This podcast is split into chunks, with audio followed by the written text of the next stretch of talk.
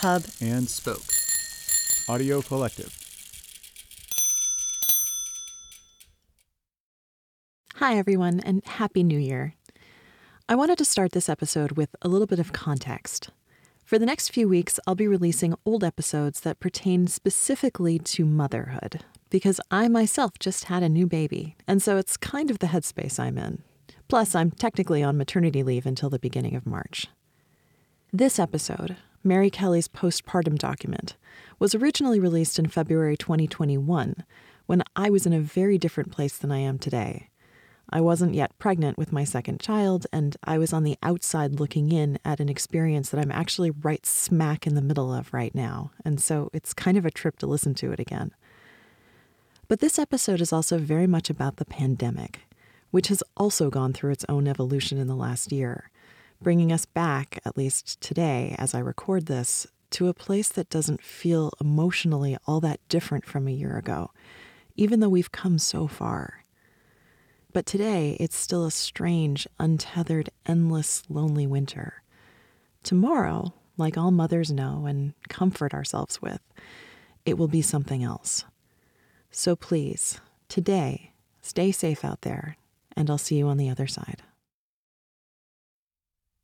This is The Lonely Palette, the podcast that returns art history to the masses one object at a time. I'm Tamar Avishai.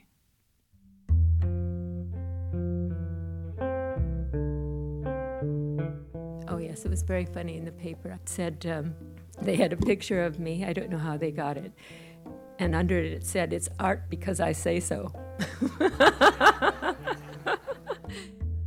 because there was the, you know, the problem for perhaps some of the critics who were involved in conceptual art at the time is they'd say, well, you know, I like that theory, that structure, but why do you have to have that stuff in there?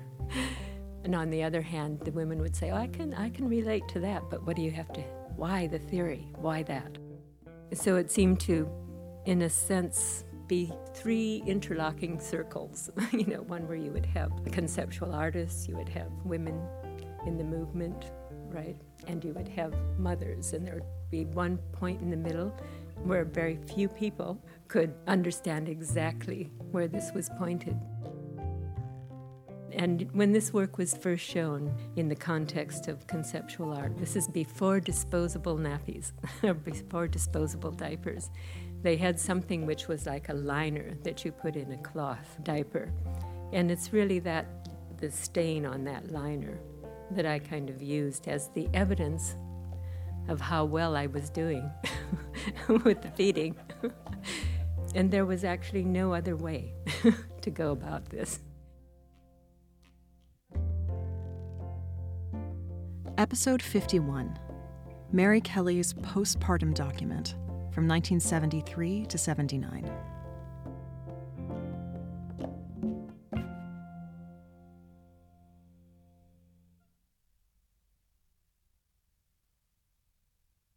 Early on in the pandemic, I was on the phone with my mom. And in the course of our conversation, I had that experience that everyone has had at least a couple times since last March the realization that I couldn't tell what day of the week it was. I screwed up my brain and tried to find some purchase, but it just wouldn't come to me. We all know how, in the before times, each day of the week had its own unique, imperceptible quality to it. Monday has fresh momentum. Wednesdays are productive but kind of bloodless.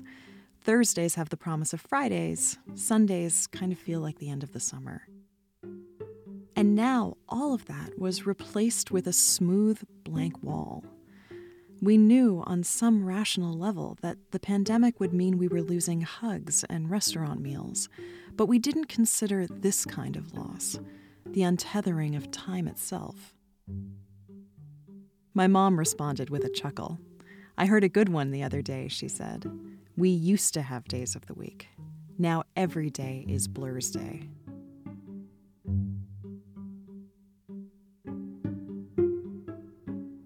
And I'll give it to her. It was a good one. And not just because it rings so true for the pandemic and it's something that we can all understand, but because that joke is an old chestnut on loan from a very specific demographic, one that I'd also been a part of since the summer before. Because I'd been living in months of Blur's days by the time the pandemic hit, because I was the mother of a freshly born baby. I had been living the cottony haze as hours bled into hours, days into nights, into days, into nights. Babies aren't born with a circadian rhythm, they need to develop them. And that means that as a new parent, you lose yours. 3 a.m., 3 p.m., sunlight, moonlight, it's all the same. The previous decade of my life had been structured by a 9 to 5, the distinct borders between weeknights and weekends, and the 751 train to get to work on time and beating the 11 a.m. grocery store rush on Sundays. And now all of that, I mean truly all of it, my life, my normal, fell away, dissolved, disappeared.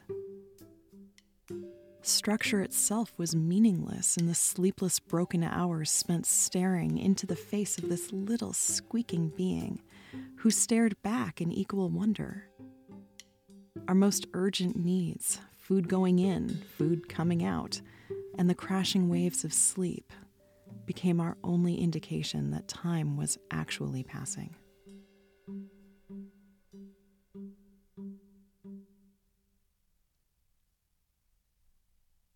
How can I even describe those first days and weeks of my son's life? Someone once told me that it's impossible to actually conjure the memory of pain. And when I think back on that time, I realize that I can't actually conjure the fatigue, only the small, poignant details. The warm light of the bedside lamp in the middle of the night, staring at his impossibly tiny yet wholly complete fingers the hollow little squelchy suck as he nursed. I remember how simple it was to feed him, and yet so stressful to feed me. How attempting to follow recipes brought me to frustrated tears. How I would order food to pick up just as a reason to leave the house.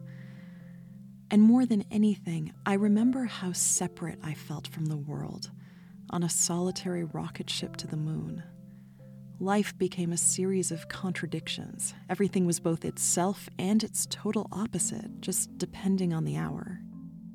I remember feeling giddy and bursting with love. I remember feeling wrung out and desperate.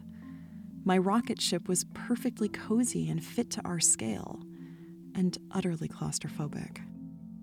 I had nestled in my arms the exact person who made me feel whole, and I was really lonely. I was on this thrilling, far flung adventure while sitting in the same spot on my couch, unmoving sometimes for hours, wearing the same clothes, steeped in my own gentle stink. The existential silence of outer space guided entirely by sounds whimpers, snorts, and those deep, shuddery sighs.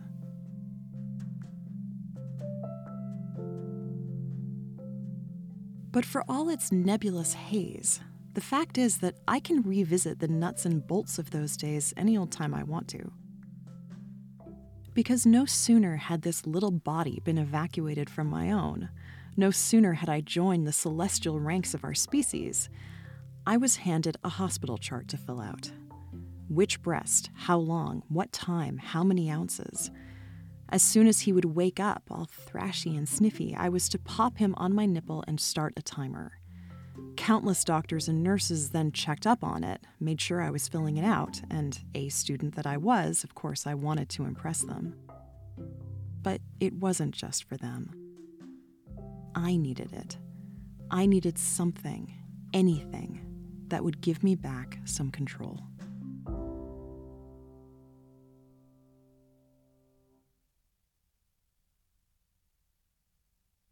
This is not a shock to anyone who really knows me.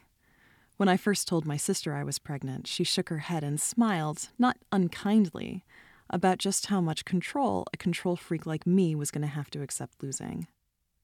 Because it's true, control is an exceedingly short supply from the moment of conception, from which hormones are released to grow his spleen, to how long the labor takes, to how much milk you produce, to when he starts to talk.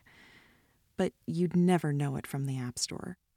There are infinite ways to maintain the illusion of control, to process all of this unknown with a tap. I was able to track my ovulation to the day. I know the exact moment of conception. As soon as I found out I was pregnant, I was able to check in weekly on what literal size the fruit growing in my womb was a grape at nine weeks, a grapefruit at 23. With the first labor spasm, I was searching for apps to time the length between contractions, to tell me when it was going to happen, and I think, I hoped, what was going to happen.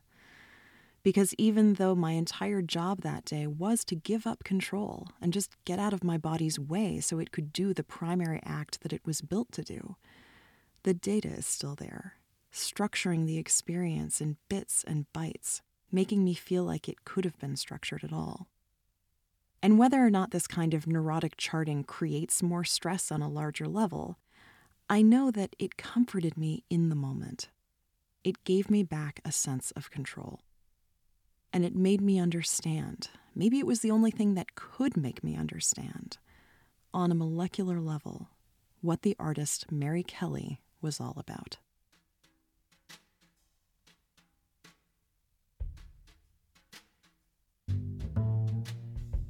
Because if we're being honest, when I was introduced to the work of Mary Kelly in a college art history course, I rolled my eyes. Postpartum Document is her most famous work. It's the one that puts her in college survey art history courses, usually lumped together with other second wave feminist artists. And if you're familiar with many of those artists, Marina Abramovic, Carolee Schneemann, Judy Chicago, and others who we've looked at in the past, then you, like I was, would be predisposed to dismiss Kelly. Come on, girl, you would say with all the inflated confidence of a co ed. You're working alongside women artists who pour their souls into reclaiming their women bodies. These are artists breaking out of the gaze, or subsuming it, or subverting it. And here you are, obsessively tracking the birth of your son. Because this is what postpartum document is on its face a series of six sections, mounted as a seemingly endless series of individually framed works, essays, images, and footnotes, documenting every inch of her baby's development until he's five years old. His feedings, his diaper changes down to the poop stained cloth liners, his babbles, his scribbles, every little token gifted by his chubby toddler hand, all charted and described with a precision that I, at the time, could only have described as psychotic. And worse, unfeminist. To devote your freshly liberated female body to another person, and to devote your artistic life to tracking something that only the mother of that specific baby could ever possibly be interested in, well, it felt retrograde and trivial. I mean, Schneemann was painting canvases with her own goddamn vagina, Mary Kelly. All you did was become a mom. And worse, the kind of insufferable mom who shows us the whole photo burst when one would have more than sufficed.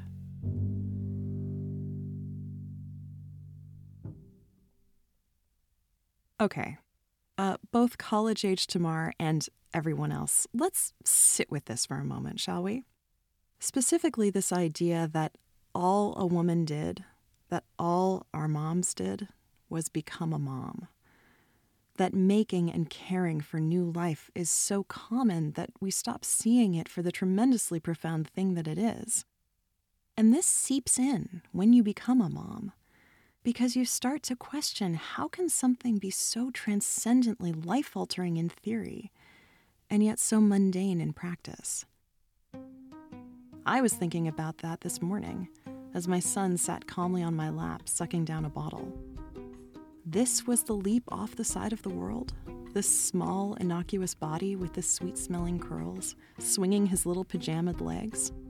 This is my new greatest joy, seriously, watching him happily shake a container of cupcake sprinkles?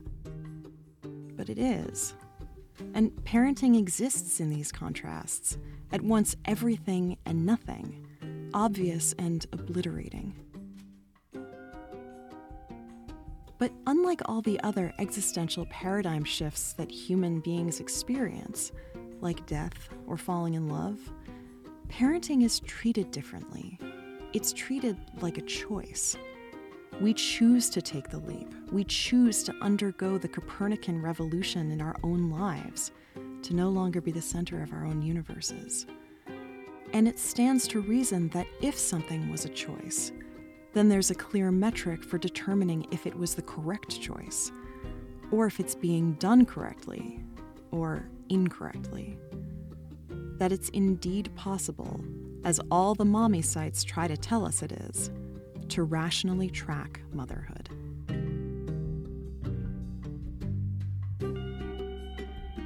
These contradictions, these metrics, the work, the leap, these are the issues that Postpartum Document tries to unpack.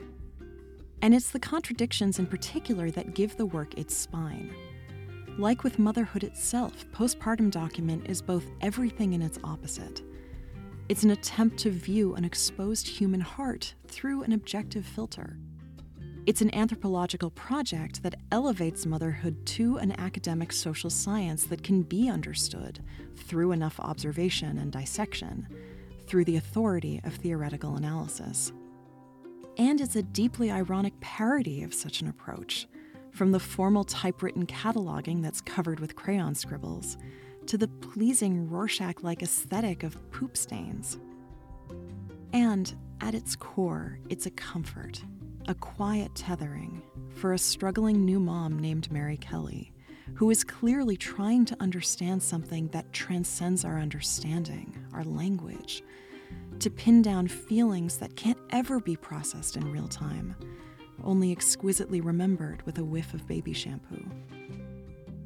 This attempt at objective rationalism is her own attempt to make sense of what cannot be made sense of, and to feel a little less unhinged in the moment by manufacturing this anthropological framework around it.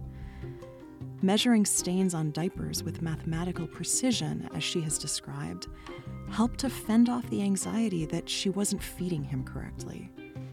Deciphering his babbles, as only a mother can do, reinforced her own value as only that mother. Quote, It was all evidence of how well I was doing, Kelly said. If you track his progress, she's telling herself, then you can track your own. And you can reassure yourself, as every mother must, that you're not fucking it all up.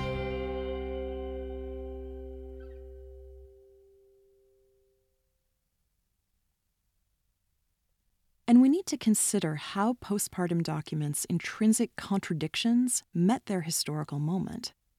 Images of mothers and children are perhaps the most primal pillar of visual culture, given the biblical references to the Madonna and Child. The genre essentially peaked in the 19th century with the tender French Impressionist paintings of Berthe Morisot and Mary Cassatt, who had been confined to their domestic settings by dint of their sex and class, and therefore painted what they had access to that is, children. But these images had largely fallen out of favor by the middle of the 20th century, and certainly by the 1970s, when the artistic discourse of second wave feminism, as we've said, saw itself explicitly about liberation. From the body, from the gaze, and especially from the home. That is, from homemaking. So when Mary Kelly first began to show the series in 1976, its perceived quote unquote anti feminist quote unquote backsliding was laughed out of the room. Moreover, like with most newcomers to the work, all people could focus on were the diapers. After the Tate's bricks come the dirty nappies, the headline of the London Evening Standard blared obnoxiously, as though the move from minimalism to motherhood was something to mourn. But little by little, the discourse deepened and textured and the work's revelatory nuances began to shine. Hiding elements of motherhood had become such a fixture of feminist art that to show them became the bravest thing a woman artist could do. And not as an idealized 19th century love letter to domesticity, or as a 1970s bragging right of the woman having it all, but showing it off in all its invisibility, in the profundity of what is so easily dismissed. Many women artists in the 70s, as we looked at in the fiber art of episode 15, were also looking to explore what it meant to reclaim what had been derided as women's work the typically unseen labor of simply being domestic, the exhaustion and the dignity, the creativity of the craft. And these diaper linings, so easy to mock at first glance, so easy to not take seriously, were unlike any account of motherhood that the art world had ever been exposed to, especially after those gauzy Impressionist paintings of mothers and children. Those stained diapers represented not only the relentless tedium of the work of motherhood, the strand of beads with no knot, as my mother in law says, but of the corporeal reality of motherhood, of the bodies themselves, their functions and fluids and smells that moms, because they're moms, don't actually mind so much.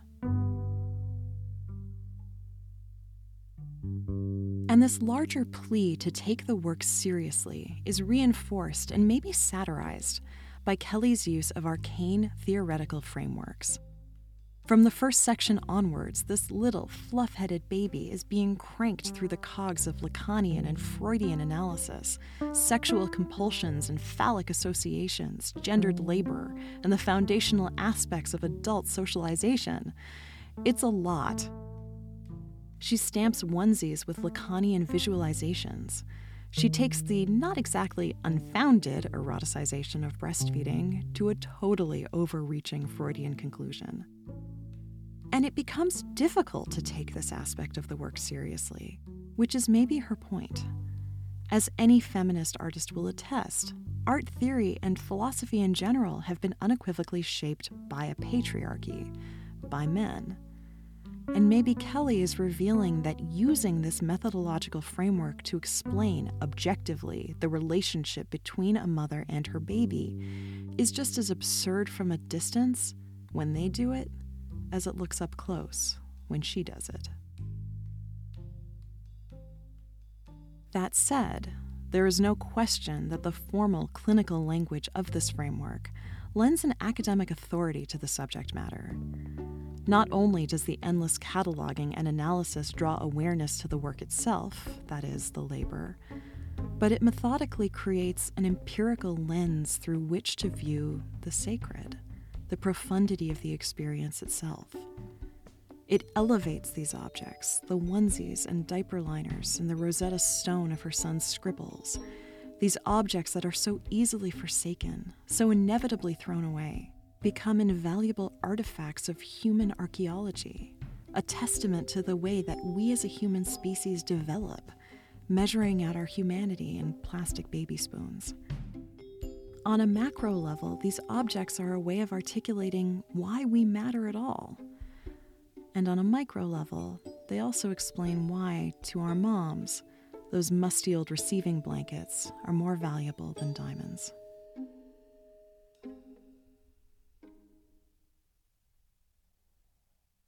Because, again, it's the mother's perspective here that we really care about. She is the author of a text that is tracking her own evolution alongside her child's, documenting her own internal conversations alongside the conversations with her son.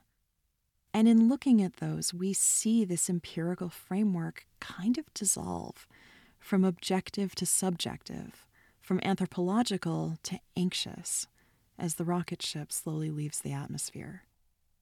In every one of the six sections of the work, each tracking an overarching developmental stage that aligns with her son's age, her observations are detached and pragmatic and then conclude with a sweeping, heartbreakingly vulnerable question about what all this amounts to. What have I done wrong? she asks, following the first section on feedings and fecal analysis and echoing every mother who has ever stood vexed and tearful over her newborn's empty diaper. Why don't I understand? she asks after the second section on speech development. The third section on markings and scribbles pivots self consciously outward. Why is he like that? The fourth on transitional objects, what do you want? And onward to the final section, when he's five years old and now able to write the alphabet which to her signifies the completion of the artwork. Her son is now capable of becoming the author of the text. And she, the mother, asks, What will I do?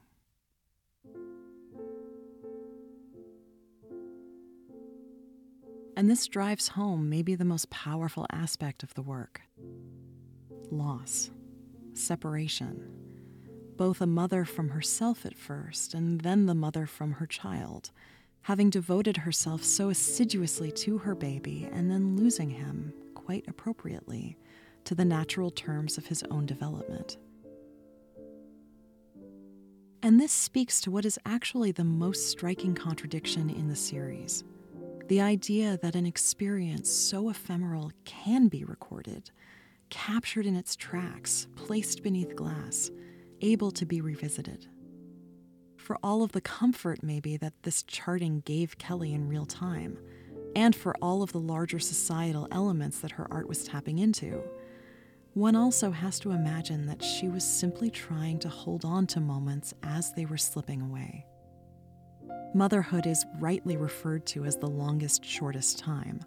Moments and phases that feel interminable actually go by in a flash. Maybe she was trying to capture the feeling of being caught in those moments. Or maybe she was recording them so that she could revisit them when she actually had the emotional wherewithal to, even though by then they'd be long gone.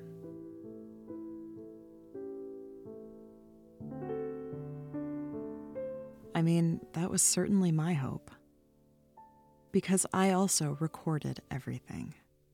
And it's not like I was thinking about Mary Kelly, or at least not explicitly, when I brought my microphone into my doctor's visits, or into my delivery room, or when I hold the voice memo app in front of my son's giggling face before he tries to grab my phone away. It wasn't an intentional artistic project, like, hey, I'm an audio producer, maybe I can get some good tape for a future project. But because it's why I'm an audio producer at all. Because I know that recreating a sense of time and space after a moment has passed is invaluable. There's not much that takes you back there like sounds do. Nothing else can so powerfully envelop you and recreate a lost moment especially a moment that's meant to be lost.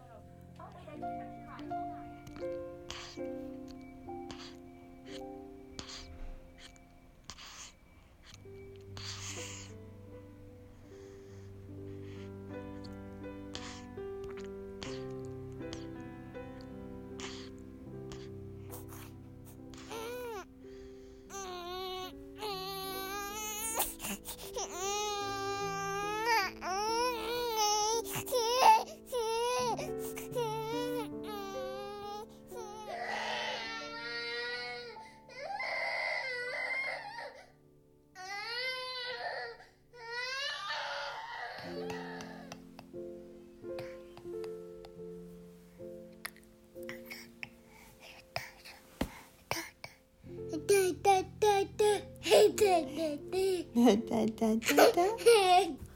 da da da da da.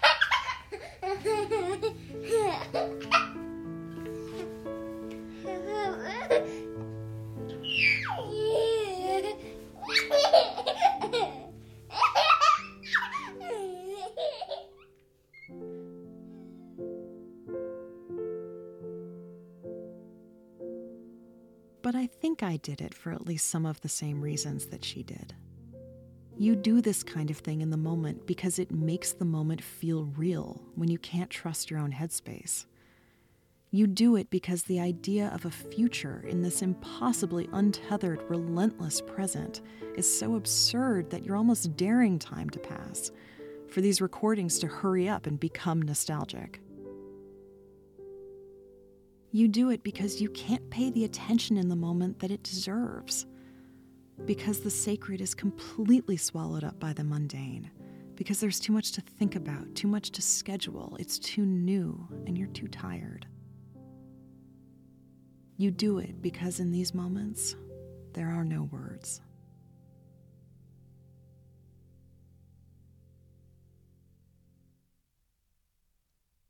And I can't help but think about Kelly when I listen back to these now. Because what actually strikes me the most is hearing myself change. As a mom, doing it all for the first time, which I'll never do again. I'm struck by how comfortable I sound, how increasingly unself conscious in my role, even though I remember feeling like I was flailing and failing. I'm struck by how much these sound like tapes of my own mom with me it's amazing how our voices are almost indistinguishable now. And maybe these recordings aren't interesting to anyone but me, or maybe him someday. But maybe they are. Maybe they make a new mom feel a little less alone.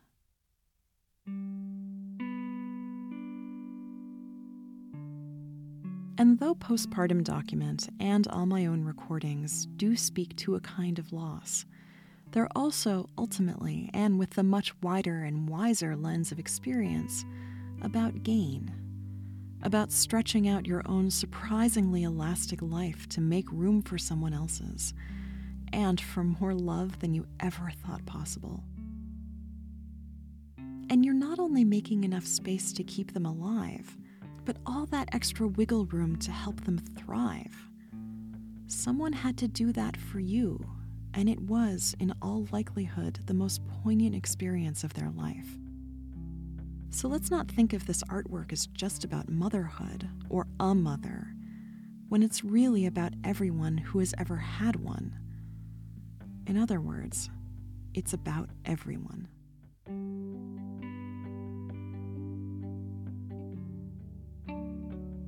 And so let's also stop rolling our eyes at Mary Kelly. Let's stop dismissing her as some obsessive mother, as just a mother. Let's instead think about the hard earned wisdom that moms, and especially new moms, can teach us about this moment that we're all in right now, if we just look to them. Because we are all surviving a global pandemic, one day at a time. And I say this, of course, about those of us who are lucky enough to both be a mom if we want to be, and lucky enough to have been able to stay home. But look, no matter what, it's hard. We have all just lost an entire year of normalcy to blurs days, and it feels like we're all hitting a wall. The darkness of this winter is beginning to close in on us, and even though we know there's a light at the end of the tunnel, it only makes this time of interminable stillness feel even more potent, even more oppressive. And new moms, they see you. And they're here to tell you, as only moms can, that you'll get through this. There's a new normal waiting on the other side, with weekends and train schedules. And once we get there, because our adaptable lizard brains leave us no choice, we're going to forget how this felt. We won't be able to just conjure up this untethering from time what it really feels like when you don't know what day of the week it is. And because we forget, we need to actively try, really make a conscious effort to come away a little wiser, with a little more empathy, a little more compassion for each other, for ourselves, and hopefully for all those new, new moms who are, as we speak, sitting in their divot on the couch, staring at their babies simultaneously weightless and crushed, and isolated from the very species they're perpetuating, maybe even more isolated than you are. We see you right back, moms. And maybe it took this pandemic to understand, maybe the only thing that could make us understand on a molecular level what you've been going through. And we're sorry that it took the mother of all reminders to get here.